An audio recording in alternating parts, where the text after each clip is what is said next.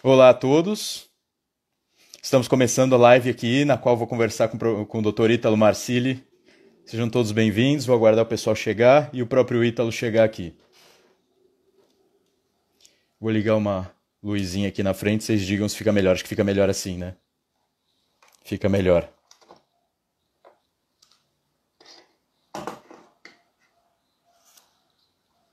Bem-vindos, pessoal vai entrando. Vou conversar com o Dr. Ítalo Marcili. Vamos falar sobre vários temas aqui. A gente já está muito tempo para conversar, mas entre eles a crise, tema proposto por ele. Vamos falar sobre patriotismo, um tema sobre o qual já conversamos. Oi, Karima, tudo bem? Renata Carla, bem-vindos. Fábio Capricho aí, colega de classe, bem-vindo. Pessoal está chegando. E sobre patriotismo já conversamos aí numa, numa live no YouTube que foi muito divertida que o Ítalo fez, acho que por 5, 6 horas, né? Sem parar. Eu não tenho a pretensão de ficar aqui por 5 horas, não, tá? Nós vamos ficar, acho que uma hora só, 50 minutos. Mas, além desses temas, eu também sou louco, né? Enchi de tema, fui propondo tema e ele topou. Então, vamos ver o que, que vai acontecer. Ó, o, o Ítalo tá aí. O Ítalo pede pra eu não recebi ainda o pedido ou eu não vi. Ah, achei. Pera aí.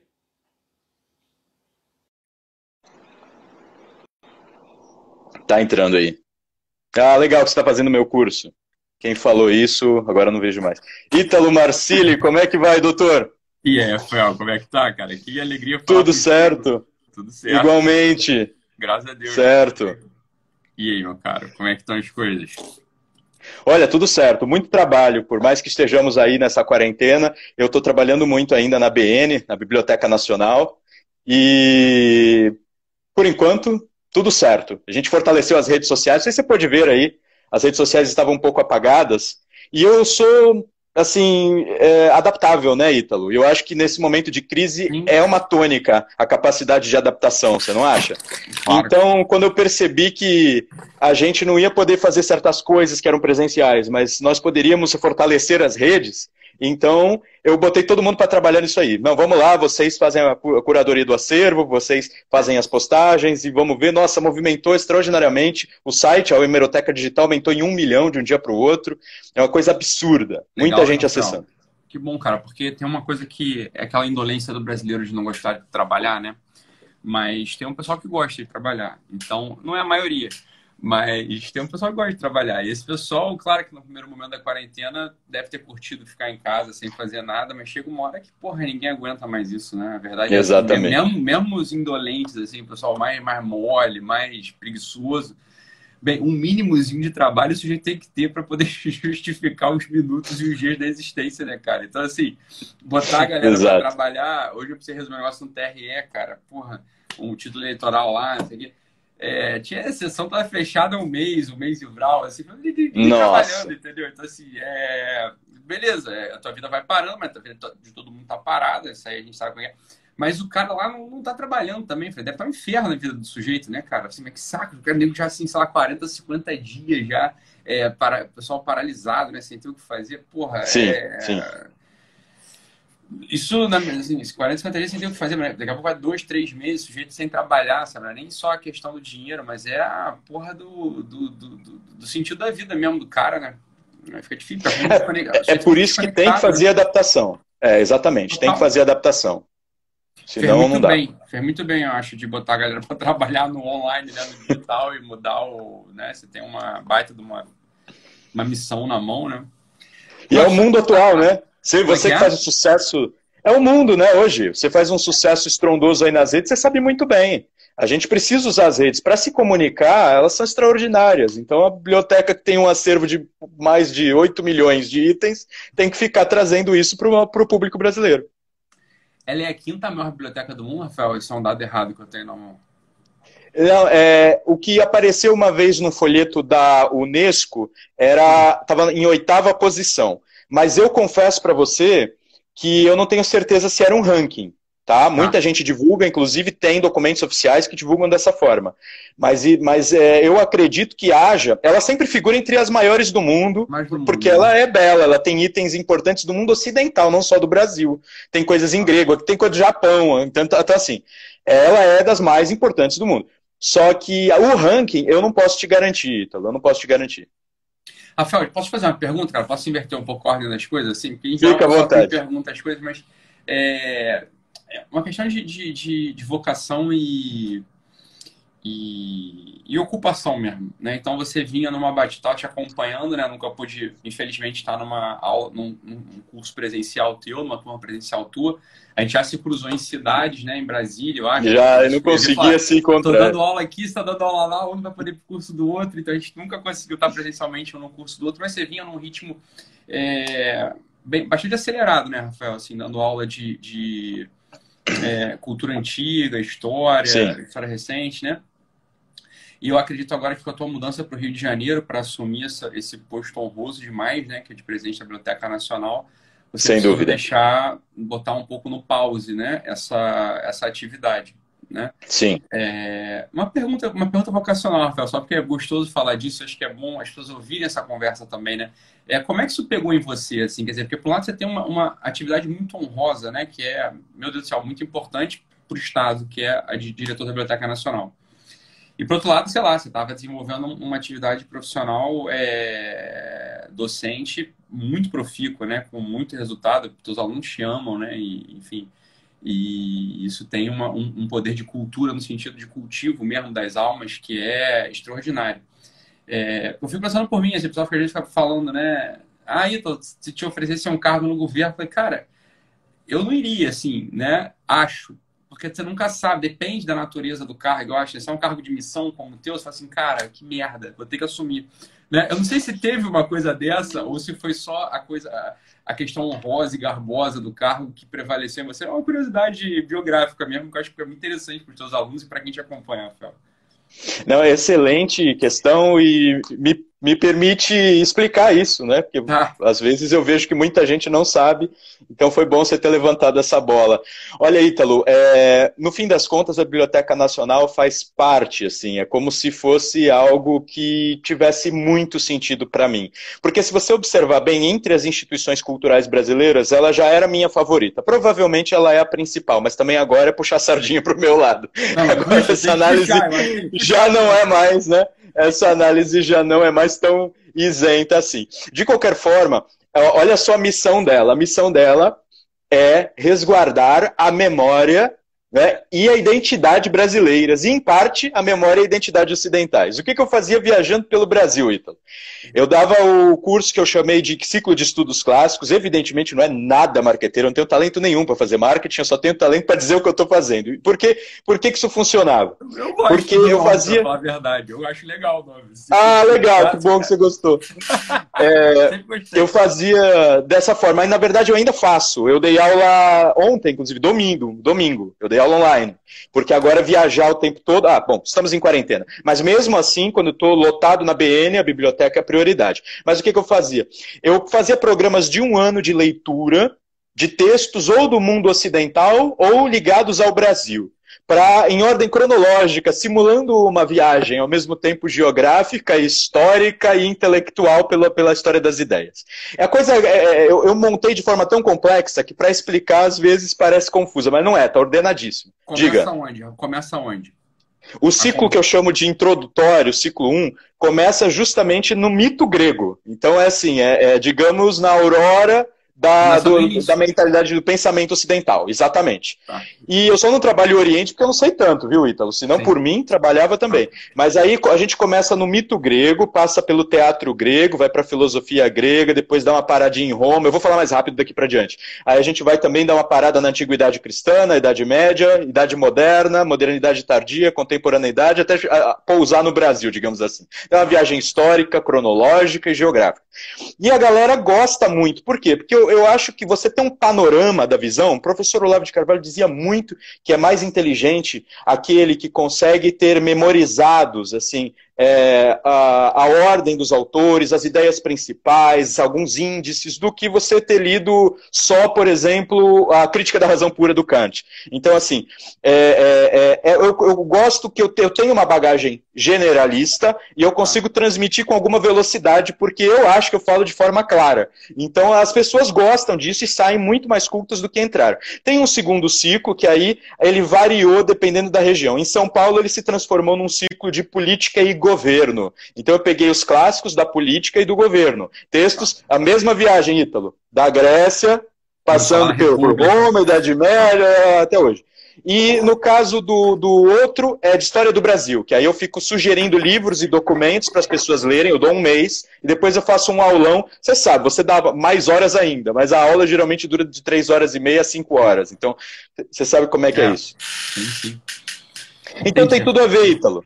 Porque a, a, a biblioteca, no fundo, é a guardiã do tesouro. Ela tem muito mais coisas do que os cânones que eu tenho usado. Então, para mim, é como se fosse assim: pô, estão me dando o cofre com o qual sempre sonhei para eu cuidar. É evidente que, para cuidar com todo respeito ao acervo, isso é uma missão patriótica. Ah. Não pensa, eu não sou nem colecionador, eu só tenho livro para uso, porque senão tem sempre mal intencionado que vai dizer que eu tô afim de roubar qualquer coisa lá, ah, desgraçado. Mas, é, mas enfim. É. é Engraçado de jeito nenhum. Eu já não lembro quem, eu, mas aí não adianta dar ouvido para o pessoal. Eu estava discutindo com não sei quem, Rafael e essas nomeações mais recentes do governo, né, de, algum, de alguns alunos do professor Olavo, enfim, Ministério da Cultura, enfim, é, e a gente estava conversando, falou assim, cara, uma nomeação que foi a nomeação mais natural e acertada, né, natural, assim, porque é o que você está falando, você tem a naturalidade da tua nomeação, foi a do Rafael. Eu não lembro com quem que eu estava falando essa porra, cara. A gente estava discutindo as nomeações recentes, assim, cara... Legal, ficou honrado. Uma nomeação absolutamente co-natural, assim, né? Falou, caralho, é isso aí, é lá mesmo, ali tá muito bem, muito bem colocado, assim, né? Ah, é, o, Carlos, e... o no, no, na alfabetização também foi muito bem colocada, né? É, tanto foi, que, tanto que tá lá até agora, né? Fazendo um trabalho excelente. Exatamente. Mas, Mas é, você também conhece o meu trabalho no Brasil Paralelo. Eu sei que o teu filho, Ítalo, também, ele gosta do trabalho. Então, assim, aquilo, aquilo foi um trabalho de memória, né? Para a gente resgatar ah, muitas, muitas visões que estavam fora de moda, fora de escola, fora da universidade, fora dos livros mais vendidos. Então, acho que tem tudo a ver. Eu estou me sentindo em casa, mas é claro, Ítalo ser gestor não é a mesma coisa que ser pesquisador e estudioso. Mas aí entra outra parte da vocação, Ítalo. Eu também gosto de ação, sabe? É, eu também eu gosto disso. Assim, o teu, o teu Marte está onde? Só para a gente saber, só para a gente começar a falar as coisas Agora você vai matar a treta, porra. Tá em Leão. porra. Você tá brincando, pô? Tá resolvido a questão aí, ó. Marte Leão, cadê? Tu precisava, tu precisava de uma diretoriazinha aí pra tua vocação aparecer. Então. Eu tô mesmo, tô falando sério. Eu já, eu já fui coordenador de escola, já fui é, líder estudantil, não sei se você sabe, fui diretor de um DCE aqui. Meu Deus! Já fui líder estudantil. Já, já fui, já fui. Então, o meu percurso tem muito de ação também, não parece, né? Ainda mais agora, gordinho, barbudo de óculos, parece que é o carinha do livrinho só. Não, eu gosto de ação, sabe? É, eu sei que a tensão é enorme, os perigos, os riscos, as dificuldades, as responsabilidades, mas eu gosto disso aí. Eu gosto de, eu gosto de, uma, de uma peleja.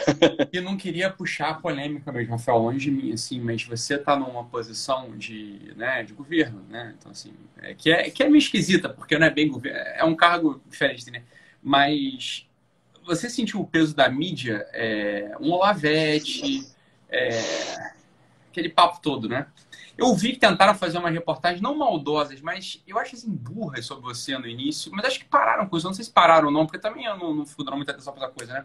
Mas você chegou a sentir o peso assim, de cara, corrigir, é, explicar direito, enfim. É, é, como é que foi tua relação com a mídia nos primeiros dias assim de, de cargo? É uma coisa que, que gostaria mesmo de saber por dentro dessa história.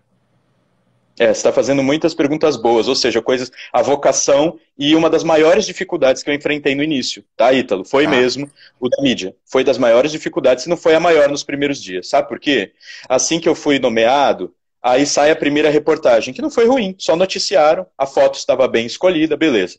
Depois, Ítalo, cara, o que veio de besteira, e aí era o seguinte, é, saiu uma reportagem atrás da outra, e eles sabem como eles escolhiam foto minha? Eles pegavam frame de vídeo, o pior, que eu tava, sei lá, assim, sabe? e punham nas reportagens escrevendo umas maluquices, cara, entre as quais eles quiseram, por exemplo, eles me deram um mestrado que eu não tinha uma vez, até para beneficiar eles fazer errado. É, eles escreveram meu nome errado, saiu Ricardo Nogueira, não sei se no Estadão ou na Folha, Roberto Nogueira, também não sei se no Estadão ou na Folha, mas não desses dois. A foto errada, um outro cara Nogueira nada a ver, botaram a fotografia errada. Nogueira do pagode aqui. Só falta. E mais, é o pior, né? Pegaram um tweet meu de anos atrás, nos quais eu via livros didáticos, minha mãe é professora de língua portuguesa, e identificava que todos os exemplos correspondiam à música popular. Eu fiz um desabafo ali, eu tinha poucos seguidores na época e escrevi É, depois o pessoal não sabe porque todo mundo é analfabeto. Só tem isso, isso e isso. Eu acho que era, eram bandas, entre elas o Caetano, a música do Caetano, é, é, a, a, as músicas do Caetano Veloso. E eu fiz esse tweet e a Folha de São Paulo coloca na, man, na manchete, né, na, na, na, tirada ali grande. E isso saiu é, nos, e, e, teve uma manifestação, entre aspas, né? São quase 600 funcionários ali na Biblioteca Nacional. Uns 10 foram para a porta gritar alguma coisa. Cara, Jornal na Globo. Você estava na biblioteca no dia? Não, eu tinha acabado de ser nomeado em Brasília. Eu estava na primeira reunião lá. Tá. Nesse dia, cara, eu, eu, eu vi o meu nome em todos os jornais, eu vi na TV, sempre sendo falado como alguém que fala mal do pessoal da cultura. Alguém que fala mal do Caetano Veloso. Deu para entender? E Aí eu vejo a minha. Eu fui jantar com um amigo, eu já estava meio atônito. Você sabe que às vezes a gente absorve tanto estresse que eu fiquei meio paralisado, assim, não conseguia mais conversar. Fui jantar, aí aparece minha cara no Jornal Nacional, falando a pior cara possível e falando besteira. Aí eu falei, acabou, velho. Onde é que eu fui me meter? o que, que é isso? então, assim, é, aí, mas enfim, uh, de fato parou, porque eu fiz respostas muito ponderadas no meu perfil e chamei todo mundo para conversar. A minha assessora de imprensa chamou os jornais, eu dei entrevistas, as entrevistas foram boas e ninguém mais me encheu o saco. Só assim, uma vez ou outra. Quando houve o problema com o Alvin, teve as mais graves, que aí começaram a me associar com o nazismo. Mas, Ito, aí é questão judicial. Eu processei a galera toda e vamos ver quanto que eu vou ganhar. Azar deles, cara. Eu não vou aceitar isso aí.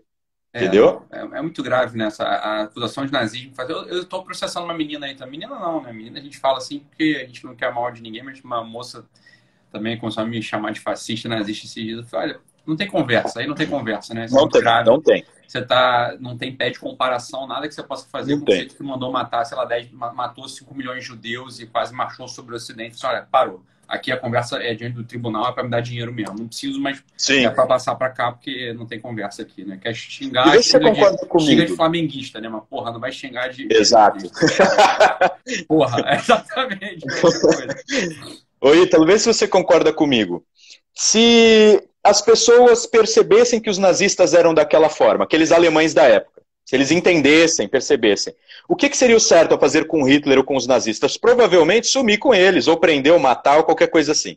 Sim. Chamar as pessoas de nazistas não é mais ou menos dizer que ele merece morrer? É isso aí, mas é isso aí. É isso não é aí. é isso. Você reduz a dignidade do sujeito de tal modo que se ele foi eliminado, você não acha que você fez um bem para a humanidade.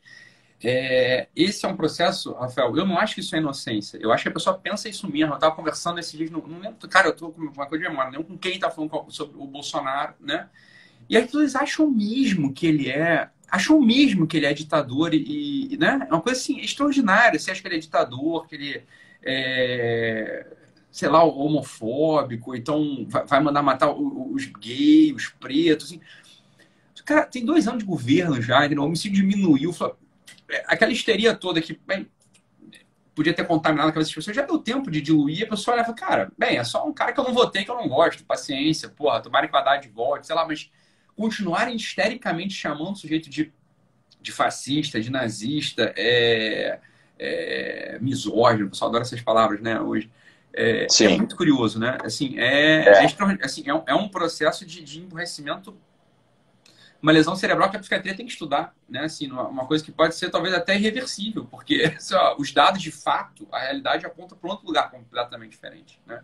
Sim, é, sim. Então, por exemplo, chegar para você, caralho, assim, professor, né? É, fascista, fala, cara, oh, peraí, peraí, peraí, é, isso é muito grave, isso é muito grave, né? Você está querendo dizer o seguinte, ok, quem não concorda comigo, né, morre, pode, tem que morrer. Né? Ou seja, Exato. é aquela máxima cartesiana grave, coitado Descartes, acho que nem o Descartes imaginou que fosse chegar tão longe a ignorância dele, né? Então, quer dizer, penso, logo existe. Ou seja, para existir eu preciso pensar. Logo, se eu penso diferente de você, você pensa diferente de mim, um jogo não vai existir.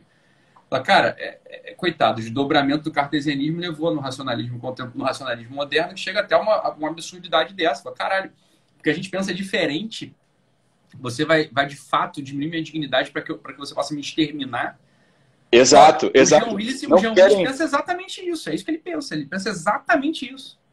É, querem nos atribuir os crimes que eles acabam cometendo, né? Então, eles não querem prestar atenção no que nós pensamos, porque eles presumem que não pensamos, só queremos violência. E aí eles nos violentam com medo da violência virtual que podemos cometer e que eu nunca cometi, por exemplo. E com, todo mundo ligado a, a, a, ao, ao, governo. O, o, Bolsonaro, como você mesmo disse, dois anos de governo tem nada parecido com ditadura. Aliás, o cara está até com dificuldade de governar. Então, assim, é, é, é, é, é muita má fé, né? Muita má fé. Mas eu acho que tem que, ser um, tem que ter um esforço também da, das, das, duas partes bem é, que, que têm alguma capacidade de diálogo para conversar. Existem, evidentemente, aqueles extremos que são violentos mesmo, e eu acho assim, extremo que, tem, que teve poder no Brasil recentemente. Isso aí é esquerda, porra. Que quem tem movimento que tem por base a ideia de violência, de luta de classes ou qualquer coisa assim. Quem tem partido, né, partido legalizado com isso. Então é, é, é muita cara de pau, né? Não é direito, é cara de pau. Exata, é, é exatamente, Rafael. E o. Essa. essa esse, eu estava vendo um post hoje do, do assunto da novilíngua, né? É, olha, quando o sujeito, quando a gente perde a capacidade expressiva nesse sentido, os nossos cursos, eles são fundamentais, assim, quer dizer, conseguir contar as coisas como elas são, né? O curso do professor Olavo, obviamente, né?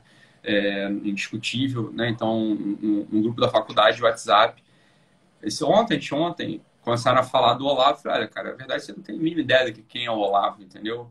É, tava falando assim, ah, o Olavo errou feio nesse negócio do Covid. Eu falei, cara, é, quando você está lendo um filósofo, tem que entender o seguinte, bicho, ele está falando com várias camadas de significado.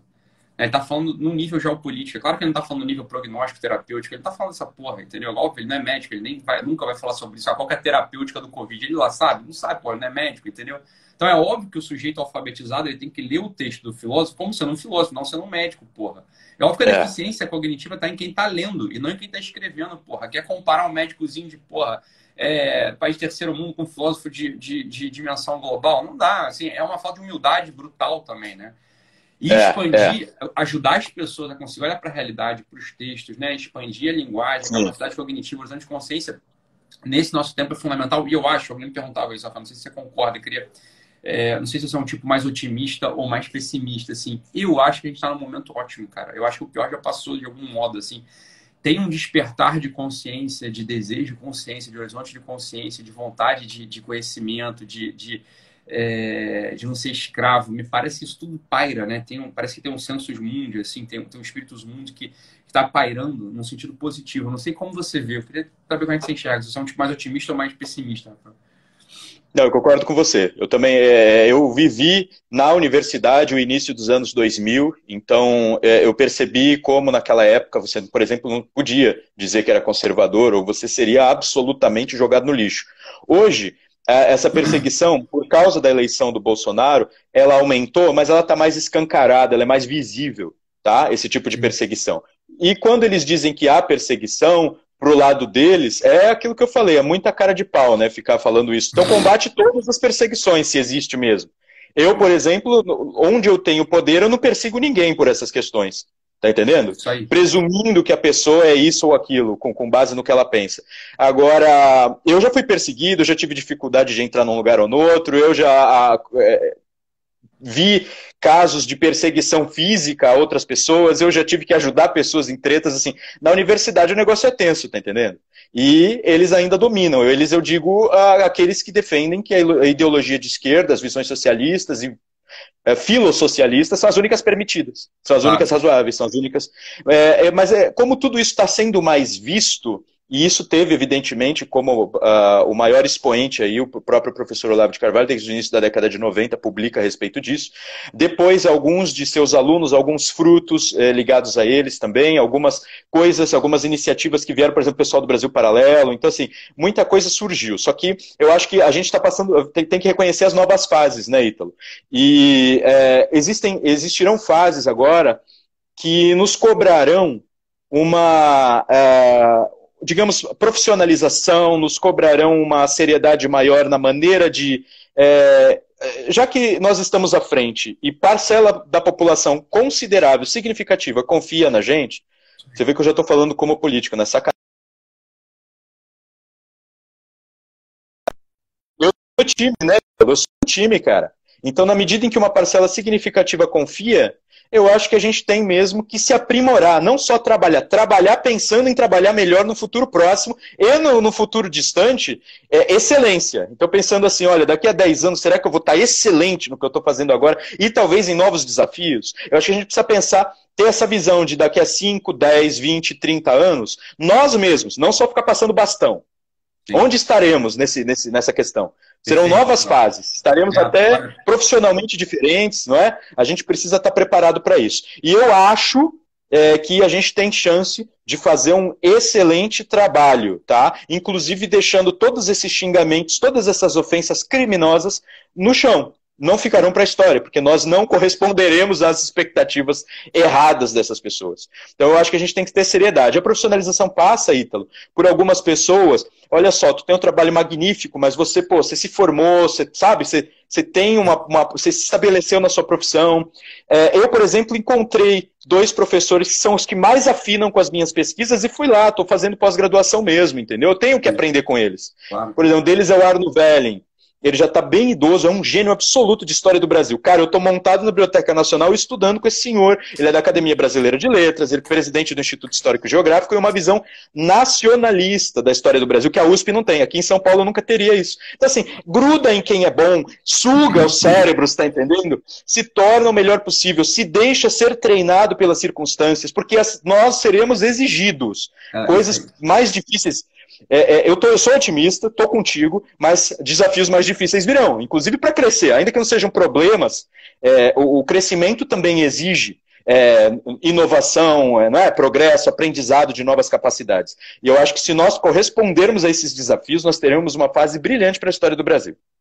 Eu acho também, Rafael. Então, isso é uma coisa até para a gente falar para os alunos do Olavo novos, né? E não é, não é absolutamente contrariando o Olavo, não é mesmo contrariando o Olavo mas é não é nem complementando, mas assim é, é, tem uma má compreensão, me parece, né? quer dizer que a coisa da faculdade, a gente sabe que a faculdade ela por si, per si, ela é muito fraca, né? Então a faculdade, ela sozinha, ela não vai te entregar nada realmente, ou vai entregar muito pouco. Mas não é por isso que o sujeito tem que desertar da faculdade. A minha visão, inclusive, é inversa. Eu falei, olha, se o sujeito não é capaz de vencer a faculdade, ir lá e terminar um, uma graduação que ele começou, terminar uma pós-graduação, cara, ele dificilmente vai conseguir alguma coisa na vida. Essa que é, que é o bem da verdade. Ah, mas e o Olavo? Eu falei assim, cara, tem razão. Você é o Olavo? Não. Então, o Olavo funcionou. Para você, provavelmente não vai funcionar, entendeu? Assim, e funcionou numa época também que, olha, para ser jornalista não precisa de diploma, para ser filósofo, né, não precisa mesmo de diploma. Assim, o trabalho do Olavo é o trabalho de jornalista, você não precisa de diploma, né, naquela época. É, Sim. A, a, a expertise, o tempo de, de atuação te dava autorização para você ir lá. Mas, provavelmente, se fosse hoje, precisasse de diploma, ele teria submetido a quatro aninhos na faculdadezinha, porra, da esquina, teria ido lá, pegado o diploma dele pronto, deixa o saco, sabe? Sim. É, Mas e também o Olavo, ele é especial, né? O Olavo é o Olavo, é, ele tem então, características falei, específicas dele. Olavo, não é. Mas vou te dizer, Rafael, mesmo o Olavo sendo especial, se fosse hoje, ele vai ficar brigando, cara, sei lá, quatro, precisa do diploma, vai lá, pega o diploma, você tá entendendo? É coisa assim, porra. Agora, na verdade, sim, eu tava falando uma coisa da faculdade de Direito esses dias, o pessoal se gabando, porra, cinco, estou, sei lá, por acaso, estou cinco anos de. Eu falei, uma porra de inversão longe da prova, coisa assim, você não precisa nem ser advogado para. Cara, isso aqui é, é conhecimento de ensino fundamental. Meu filho Ítalo sabe que é o ônibus da prova, é que tem 10 anos, entendeu? E o cara que, porra, fez faculdade de Direito, acha, não, isso aqui é tema próprio dos advogados. Falei, cara, a verdade é o seguinte: a, o que você aprende na faculdade de direito, você poderia aprender em um ano, um estudioso sério, em um ano ele teria lido tudo aquilo, teria aprendido. Aí a pessoa não entende duas coisas muito diferentes aí. A primeira é, é óbvio que toda a teoria do direito você não consegue aprender em um ano nem em cinco. Você precisa uma vida inteira estudando. Né? Você precisa entender o direito. Você precisa uma vida inteira estudando. O direito você não vai terminar de entender. Agora, o que você aprendeu na faculdade, em um ano dá conta. O nego não entende assim. É uma... Ou seja, o cara está completamente deslocado, assim, o cara está tá desinserido completamente, não sabe o que ele fez na faculdade, ele não sabe o tamanho da disciplina dele, ele não sabe o que ele aprendeu, ele não sabe o que falta para ele aprender. Assim, é uma, é uma, isso que uma, uma é. juíza, eu pedi lá, uma, ela não conseguiu uma liminar lá, e uma coisa absurda, né, meu? Enfim, é, coitada, mas juíza. Ah, passou... tem muita gente que, de fato, passa pela faculdade de Direito, pega pós-graduação e comete erros, isso é natural. Então, agora eu posso te fazer uma pergunta? Claro, óbvio. Eu estou curioso por uma coisa aqui que faz tempo que eu estou querendo te perguntar. É, eu tenho trabalhado com história. Na minha formação inicial foi filosofia. Foi o primeiro curso, foi a minha primeira paixão intelectual. Mas depois eu fiz história para, digamos, dar um suporte à filosofia e também dar um suporte é, moral, intelectual e, digamos assim, pessoal, de personalidade. Eu queria ter, digamos, a ampliação das minhas experiências pelas experiências dos homens do passado. Eu queria ter a experimentação daqueles é, que já são velhos em política, justamente pelo estudo dos grandes líderes, dos grandes desafios políticos e das experimentações dos sistemas. Experimentar ideias novas de política na população é muito injusto, porque pode dar muito errado, muita pessoa, muitas pessoas podem morrer, a fome pode vir, pode, podem surgir guerras. Mas pela história não. Então eu fiquei com essa impressão assim que eu estudando só filosofia, eu estava num mundo em abstrato, no mundo geométrico, que você só pensa nas como se o mundo só correspondesse a isso, ah. ao racionalismo mesmo. E depois eu pensei, cara, sobretudo depois de estudar como professor Olavo, eu preciso de experiência, eu preciso de concretude. E aí eu fui para a história e eu já era apaixonado pelo Brasil, eu já era bairrista, né? Eu sou bem santista bairrista, né? Legal, legal. É, Mas acho que é, sou... começar onde você está e expandindo, né? É. Exatamente. É, é, isso aí dizem que é lua na quatro, né? Eu sou bem santista, bem gosto muito da minha cidade e de tenho, né, o José Bonifácio era daqui, Alexandre de Guzmão, entre outros. Então, assim, eu tenho. Pelé, Neymar. O Pelé, aqui, Neymar, o, o, atacante agora do Flamengo, enfim. Ah, o, que, o, que, o que eu ia te perguntar é o seguinte, cara. Eu senti que fez uma diferença brutal para mim. Foi muito importante ter estudado mais história. É, primeiro, por causa daquela questão sobre a qual a gente já conversou de amor à pátria. É, o patriotismo tem um pouco de você amar o torrão onde você nasceu, daquelas lembranças infantis em família, daqueles lugares, daqueles cheiros, daquelas coisas. Aquilo é, é, é um pouco você. É o cenário. Você não é só um personagem jogado no escuro, você também é o cenário. Então tem um pouco disso. Mas tem também a questão de você conhecer os ancestrais, porque aquilo que existe hoje de melhor e aquilo que existe hoje de pior tem também a ver com o legado que te deixaram, não é verdade? Uhum. Então eu, eu percebi que eu amadureci muito o Ítalo, estudando história, e é por isso que quando eu falo de história, parece que faz parte de mim. As pessoas dizem, o Yuri Vieira chegou a dizer, o que acontece com esse Rafael Nogueira? Parece que ele está contando algo que aconteceu com ele ontem, o negócio é de séculos atrás. Mas é porque eu estudei desse jeito, Ítalo. Não foi muito para fazer memorização de dados, é, para, sei lá, exibir erudição, nem tampouco para pegar diploma. Eu estudei história como um, um, um amante né, do, do, da disciplina da história, mas ao mesmo tempo como alguém que queria participar das experiências daquelas pessoas que vieram no passado e aprender com elas, como se eu fosse alguém que tivesse mesmo vivido décadas, séculos ou até milênios. E eu acho que isso, nisso eu tive muito sucesso, é por isso que quando eu conto para as pessoas, como já é um aporte da minha experiência, eu conto como se fosse isso, já emocionado com todo esse, com tudo isso. Faz sentido para você? Que eu estou falando, senhores, pessoal que é meu público, sei lá por que não conhece ainda o Ítalo, é um psiquiatra aí de mão cheia, aluno do professor Olavo, eu admiro o trabalho dele, gostaria de saber se faz sentido. O estudo da história, de alguma forma, favorece o amadurecimento? Boa, Rafael. Cara, é... uma das coisas, eu estava até assistindo, é... acabei de concluir aqui, é... não, tô, não tô recomendando, tá? Eu não tô recomendando, só tô dizendo que eu assisti por, por, tá. por, por um motivo específico. Bem, o Netflix lançou a série do Freud, né? E... Eu vi, eu vi também. Tu assistiu? Tu assisti. assistiu, sério? Eu adorei, era meio, um thriller meio de terror, assim, uma coisa meio, uma, né, um thriller meio de terror, assim. Muita coisa não é fidedigna, outras são, né? Outra, outra coisa, curiosamente, são fidedignas, coisas assim que são meio fantásticas. Assim, Caralho, não é possível. Eu falei, cara, isso aqui é história, isso aqui não é história, né? E eu tô falando da série do Freud por quê? Porque ali conta um pouco da história do Freud, etc, né? Mas é uma história que é meio fantasiosa. E aparece ali, né? Aparece ali algumas figuras que começaram a pular na Europa de então, que é a figura dos histéricos, das histéricas, né?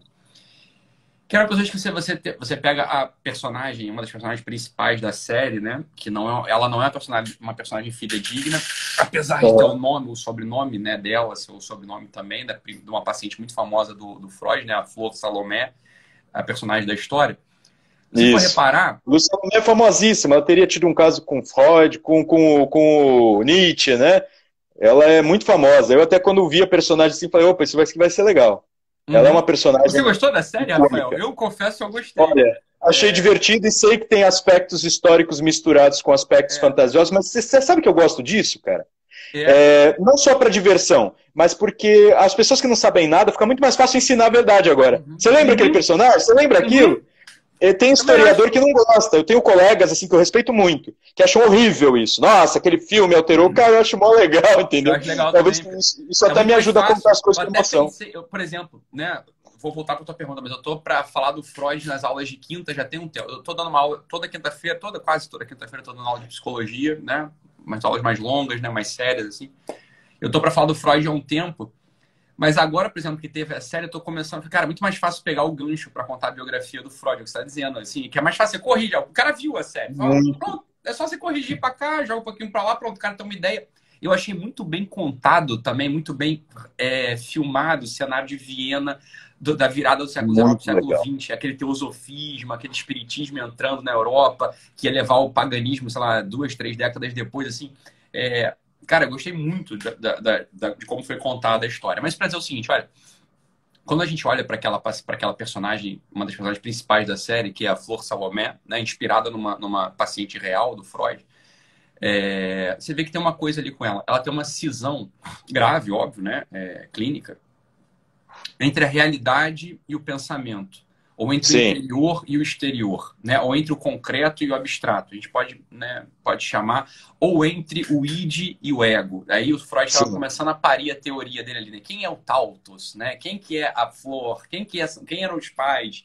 E ali você vê que numa frase vai compondo ali o que seria o apelo psico-freudiano, assim, aparece no, na série. Fala, aqui, uhum. aqui é o início do apelo psico-freudiano. Id, ego e superego, que só vai na, que só viria a ser consignado na segunda tópica, né? no segundo momento do Freud. Né? No primeiro momento, até o primeiro momento, ele só chama de consciente, inconsciente, pré-consciente, mas a questão é essa. Quando a gente estuda história, que é o que você falou, né, Rafael, quando a gente tem o contato com a realidade e não fica guardado dentro né, dos próprios pensamentos ou trancado dentro de uma, de uma casa, de um apartamento, de um gabinete ou de um laboratório, quando a gente vai para a rua, ou quando a gente olha, olha os livros desse modo que você estava ensinando para a gente, né? Que o Yuri apontou bem, falou, porra, mas esse bicho está contando uma porra, o que aconteceu com ele? É, que, porra, é, é, assim que se lê livro de história, é assim que se lê livro de romance, literatura, né? Você vai é, olhar e, cara, essa porra aconteceu comigo. Eu podia estar tá lá, eu era um personagem a mais, eu tô vendo Isso. a cena acontecer, né? É, eu tô, tô, vendo aqui a porra, a bomba quando explode, como é que era o estampido da bomba, assim, sei lá, pelo menos é assim que eu, que eu estudo história e que eu leio literatura de ficção, né? Eu tento botar como personagem a mais. É claro que uma coisa dessa ela vai dar um indicativo para o sujeito que, que a gente não pode chamar de um fator de proteção, né? porque não tem estudo publicado é, consolidado nisso.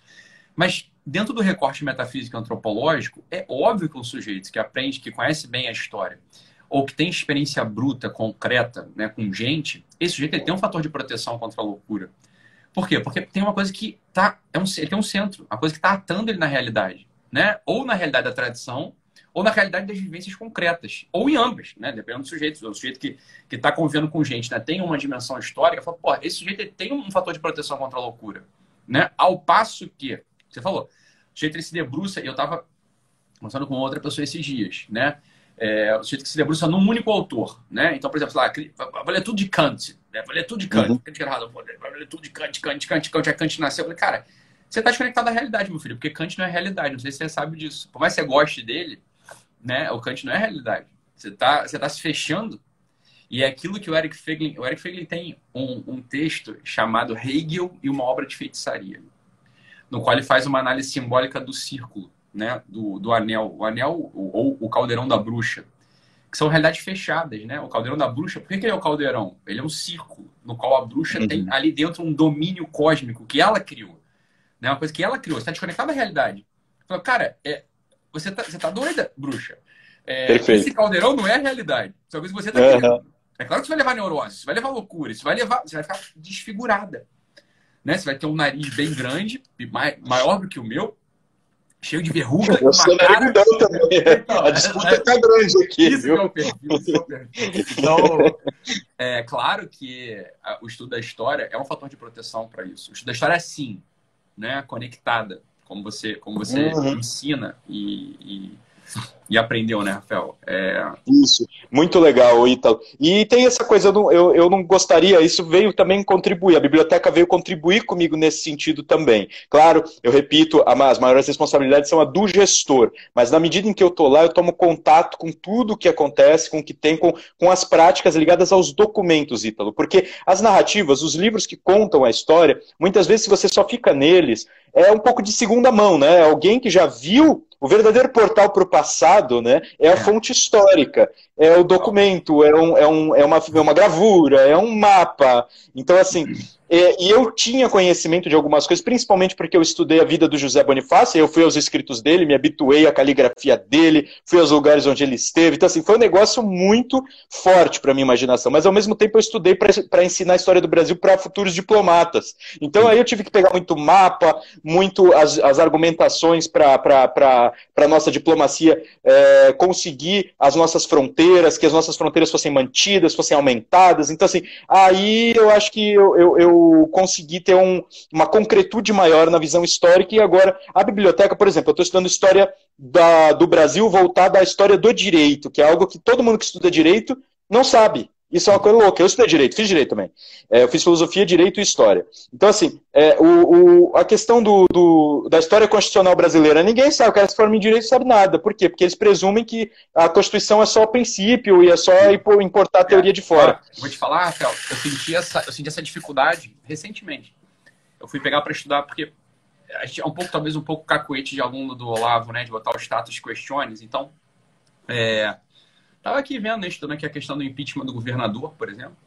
E eu vi que tem uma, é diferente. A corte que se monta para julgar o governador é uma corte diferente da montada para julgar o presidente.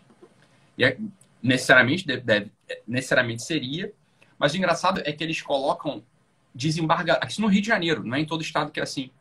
Então, olha, teve uma emenda ao decreto por qual motivo? Eu queria conhecer a história daquilo, entendeu? Assim, é, o que faz sentido, cara, o que está na mentalidade do legislador, o que está na mentalidade, né? Alguém emendou essa, esse ponto aqui da Constituição. É, o que está na mentalidade do, do legislador, o que estava rondando a época para colocar, para a gente saber, por mil motivos, né? Para saber se ainda é razoável que seja assim. Né? O, que, que, o que, que era o, o, o, o TJ, o que, que era o, o por que, que os desembargadores eles entram para julgar o impeachment de governador e, e num é sorteio, no outro é candidatura? Né? Então, por exemplo, aqui o tribunal para julgar impeachment de governador no Rio de Janeiro é assim, são cinco deputados e cinco desembargadores que montam o tribunal e o presidente do TJ do Rio, ele é o presidente do, do, do, do tribunal e tem um voto de Minerva. É assim que se monta a questão. Porra, mas que história é essa? Você tá entendendo? Por que essa porra foi montada assim? Eu fiquei muito é. curioso. Eu fui atrás de documentos, fui atrás, fui, fui puxando. E, cara, tem uma hora que a memória se perde. Falei, cara, eu precisaria ser de fato um é, especialista, Sim. no sentido assim, eu, eu, vou precisar dedicar muitos dias da minha vida para isso e não está na minha ocupação, não vou fazer. Né? E sabe por que se perde? Porque a gente não pensa qual era a finalidade que estava em mente, na mente do legislador. Né? O que, que ele queria? E só, isso só aparece com o estudo de história de do história? direito. Quais eram as mentalidades é, legis, né? mentalidade é. é fundamental. E se você perde a história, você perde a mentalidade do legislador, e aí o, o pós-positivismo ele entra com tudo, né? Quer dizer, ah, cara, é isso aí, você matou. É óbvio, é isso mesmo. É óbvio. É, é, o pós-positivismo ele entra com tudo. Você fala, cara, vamos reformar a Constituição mesmo ela é escrita. É o que a gente está vendo hoje acontecer. Né? Você não tem o main legend, você não tem a, a mentalidade do legislador. A Constituição, francamente falando, ela é feita para ser rasgada. Não é nem para ser rasgada, para ser estourada. Ela é bolha de sabão. Sim. Então, nesse sentido, eu acho, cara, o estudo da história do direito é fundamental para as garantias, da, inclusive da, da manutenção da Constituição. Né? Posso estar falando uma besteira, Rafael, mas é o que me parece assim, claramente na, na, na coisa, né? Porque são então, eu acho que você tem toda a razão. Porra. Né? Tem toda a razão. A gente precisa mesmo resgatar as ideias. E, e a história ela vai revelar o que, que essas pessoas liam, que cartas eles escreviam, sobre o que eles conversavam, o que, que eles queriam no fundo. Aí fica até mais fácil de identificar, pô, mas ele queria chegar nesse ponto, mas nós não queremos mais. Ou, não, a gente quer, mas ele errou na técnica, fica mais fácil.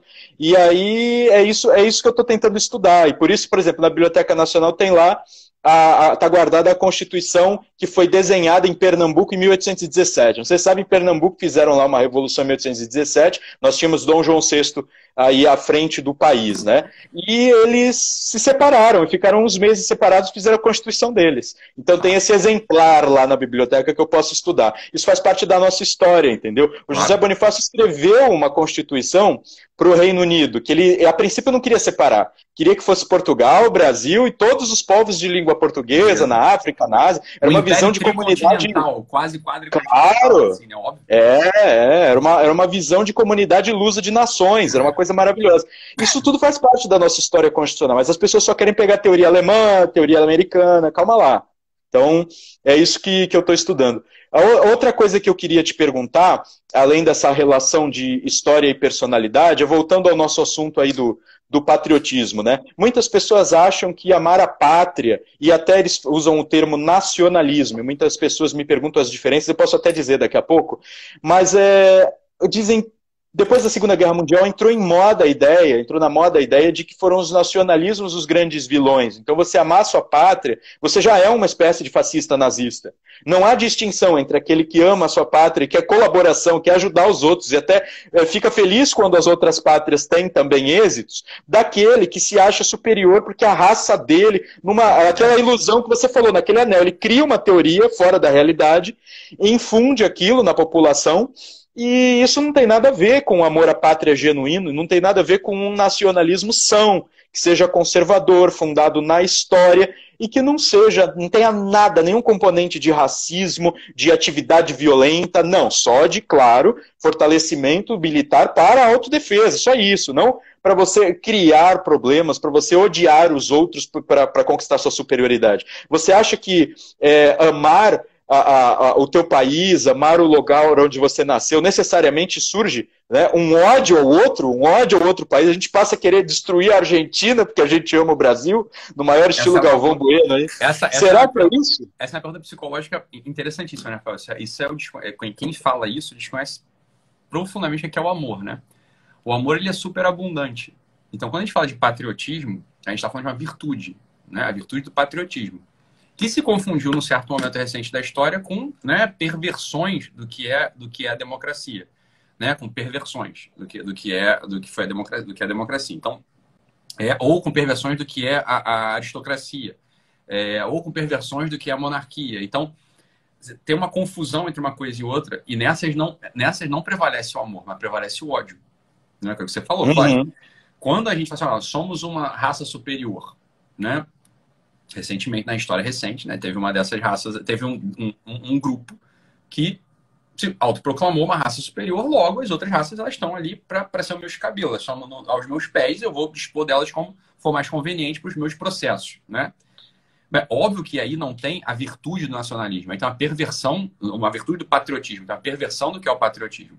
Agora, eu queria devolver essa pergunta, Rafael, eu não sei se você pode responder isso, dado a posição que você ocupa hoje, e se você não puder, a gente, né, daqui dois anos a gente conversa de novo sobre esse assunto, né? É, ou daqui seis anos, a gente conversa de novo sobre esse assunto. certo. É, me parece, ontem eu estava até conversando isso com um membro da minha família, muito maduro, apesar de ter só 10 anos, né? O Ítalo, meu filho mais velho. Ele, ele, é, ele é diferenciado mesmo, e a gente está muito diferenciado, o Ítalo é muito diferenciado. A gente está falando um pouco sobre a monarquia, né? sobre a razão de ser da monarquia. E e é uma visão que eu tenho, né? É uma visão que eu tenho é... que não, não me parece anacrônica, ela me parece uma visão de princípio, tá? Uma visão de princípio, sem anacronismo. Eu não sou um monarquista anacronista, né? Não, não me vejo assim, mas por princípio, olha, uma monarquia, bem, é mais fácil você desenvolver a virtude do patriotismo numa monarquia do que desenvolver a virtude do patriotismo numa república pela própria natureza do direito do, do governante. Então, assim, a natureza do direito do governante numa república, olha, é, bem, ela vem de um lugar. A natureza do direito de uma monarquia, ela vem de um outro lugar. A natureza do direito de uma, do governo de uma monarquia legitimamente constituída, ela vem de um outro lugar ainda. Fala assim, é, é mais fácil, é mais fácil de fato ser patriota, mas, mas também pensando escolasticamente. Contra isso, vemos os americanos que estão numa república que são absolutamente patriotas, na virtude do patriotismo. Né? Então, óbvio que dá para dá ser patriota dentro de uma república, dá para ser um patriota saudável dentro de uma república. Mas me parece mais natural um patriotismo saudável, ou seja, a virtude do patriotismo numa monarquia. Eu não sei qual é a tua visão sobre isso mesmo, Rafael. Assim, é, intuo qual seja, mas de fato nunca te perguntei isso. É, dá para responder sim, não tem problema. Tá é até um tocar a bola na área. É, você tocou a bola na área, vamos ver se eu vou fazer o gol. É, a princípio, assim, eu já adianto a todo mundo que às vezes eu vou confundir, não vou esclarecer. Mas eu vou trazer algumas ideias aqui.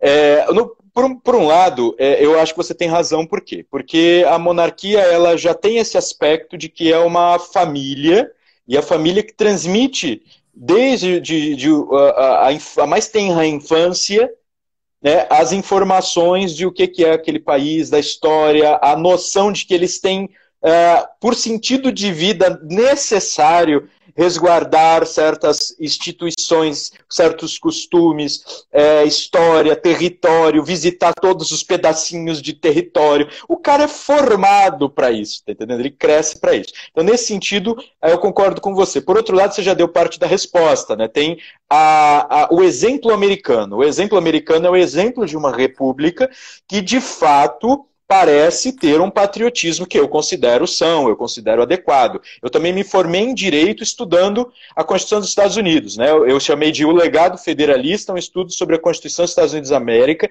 e aí fui até lá, visitei as casas dos fundadores, eu li as discussões iniciais, constitucionais, e, e também eu morei lá, assim como você. Eu morei perto do Olavo, eu fui em 2009, fiquei hospedado na casa dele. 2012 para 2013. publicado, Rafael, não é o teu mestrado, é, tu, é o teu, é, tua, é, a tua, é o teu TCC, não é?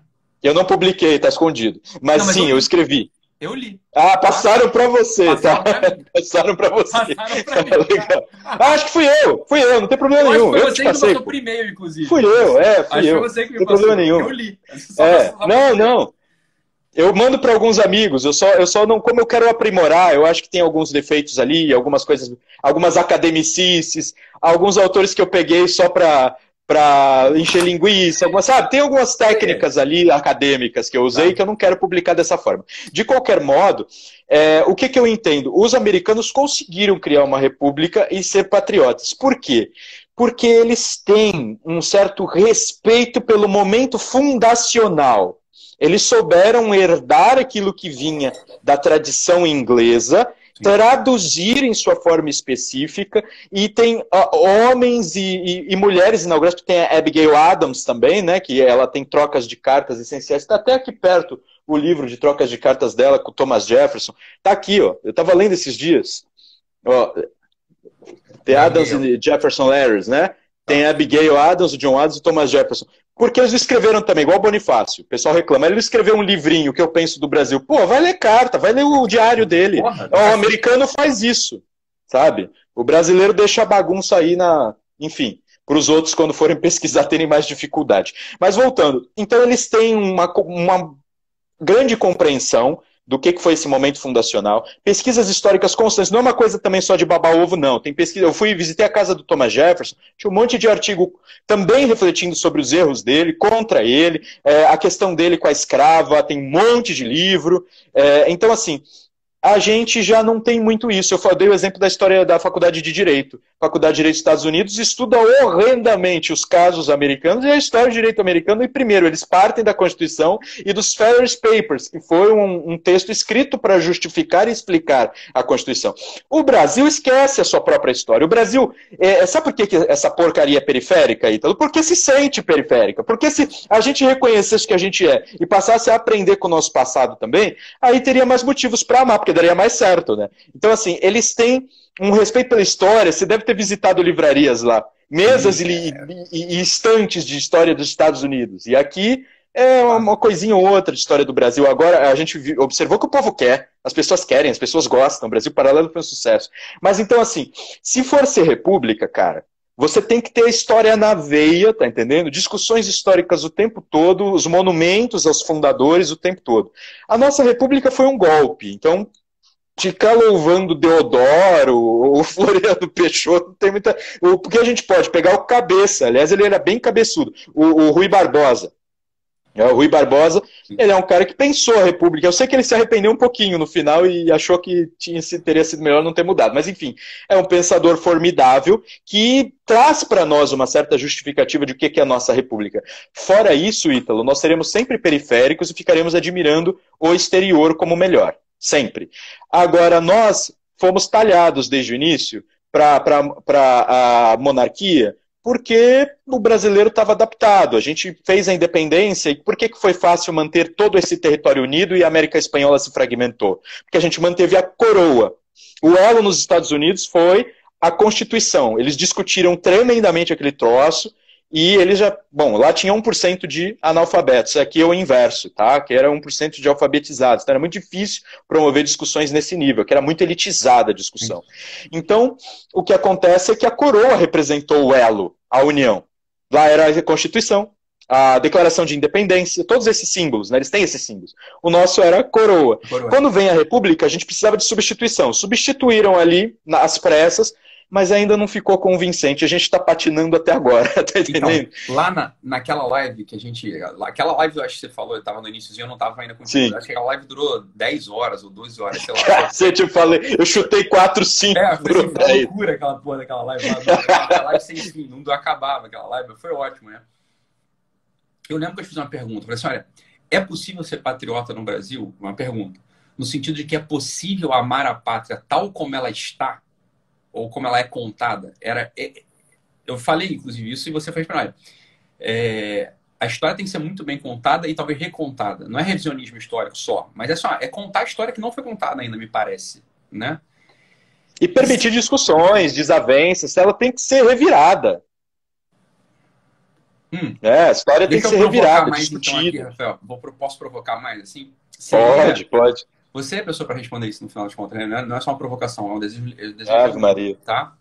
É, seria, seria surpreendente, uma pergunta, seria surpreendente se ao, ao se discutir a história, né? botar a história na veia, a história da fundação da República, da fundação da República, é, seria surpreendente se a gente notasse que não dá para amar a República Brasileira, ou não, ou dá para amar a República? eu, eu acho que dá. Acho que dá. Eu acho que dá. É, é, eu, eu tendo, eu gosto mais da monarquia, todo mundo sabe disso, eu gosto mais do período lá do. É, eu, eu sinto, eu sou Andrada, né? Eu sou Bonifácio. Eu, por é. mim, a, a, a, escravidão teria acabado em 1820 e pouco, ali nos primeiros períodos. A escravidão é uma mancha nojenta, mas enfim, a monarquia que tirou e depois veio a república também é, impulsionada por aqueles que queriam que a escravidão se mantivesse. É bom que nós saibamos disso. Mas eu acho assim, Ítalo, é, eu amo o Brasil, seja tenha ele o modelo da monarquia, tenha ele o modelo da república. Mas nós precisamos ter a noção de que sem a monarquia, você percebeu isso e já me falou aqui, é sem a monarquia nós precisamos é, de algumas coisas que o Montesquieu e que os americanos chamavam de virtudes republicanas. E precisa dos chamados aristói, mesmo numa república. Aristói em grego mesmo são na república. Mesmo na república. Aristói em grego. É, é isso aí. É isso, são os, são os melhores, né, os excelentes. Uh, o Thomas Jefferson escreveu isso. Isso aí, pô, foi publicado. A USP traduziu aqueles pensadores e colocou ali a carta do Jefferson no qual ele falava isso. isso tá, o Brasil já deveria saber, né? Que a formação da República Americana, que é a República por excelência, ela teve essa compreensão inicial. O Senado foi criado para usar Aristói também. Ele foi tergiversado, sua ideia foi tergiversada.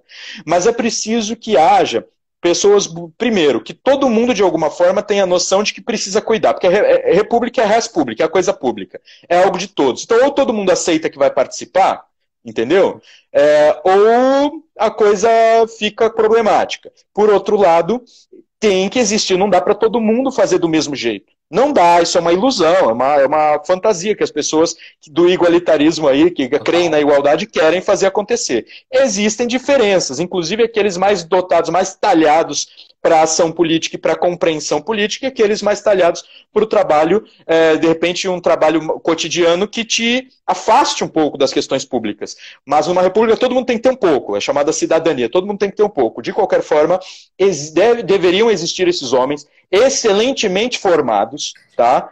Justamente para eles serem um contrapeso aos aproveitadores, às facções. O que, que são as facções para os americanos no início? São aqueles grupelhos, meio quase como facção criminosa, que quer se apossar do Estado e às vezes pode conseguir por eleição. Então, isso a gente sabe, a gente viveu isso. É isso, então, o Brasil é isso, me parece, hoje. Né? Quer dizer, assim, como não tem uma como não tem a aristocracia republicana montada, né? ou é. se perdeu, ou não teve, nunca teve, é evidente que é evidente que, porra, sei lá, em, em, quatro, cinco décadas, os aproveitadores vão começar a aparecer e vão tomar a administração. É claro, né? e é aí claro vão colocar o Brasil. Isso, vão, vão botar. Se o Brasil for, for, é, for uma nau, vão colocá-lo num outro rumo, que não é o que, o, o que os brasileiros querem, não é um rumo que corresponde à nossa história, à nossa vocação. Então precisam ter pessoas que estudem a vocação brasileira, que conheçam o Brasil a fundo, seu território, suas tradições, sua história. Ela está me mostrando aqui que faltam 20 segundos, cara. O que, que a gente faz agora? É, cara, não sei. É. não sei, é, não sei. Marca outra live, eu acho. Não sei. Vamos marcar. Vamos fazer outra então? Eu acho que Pô, é foi legal pra cacete, cara. Pô, ah, legal pra caramba conversar contigo. Muito bom, muito bom. Muito, muito bom. Muito obrigado, muito obrigado. Vamos marcar outra. Vamos, deixar, vamos, vamos marcar outra. Fechou, então. Abração, meu amigo. Tudo de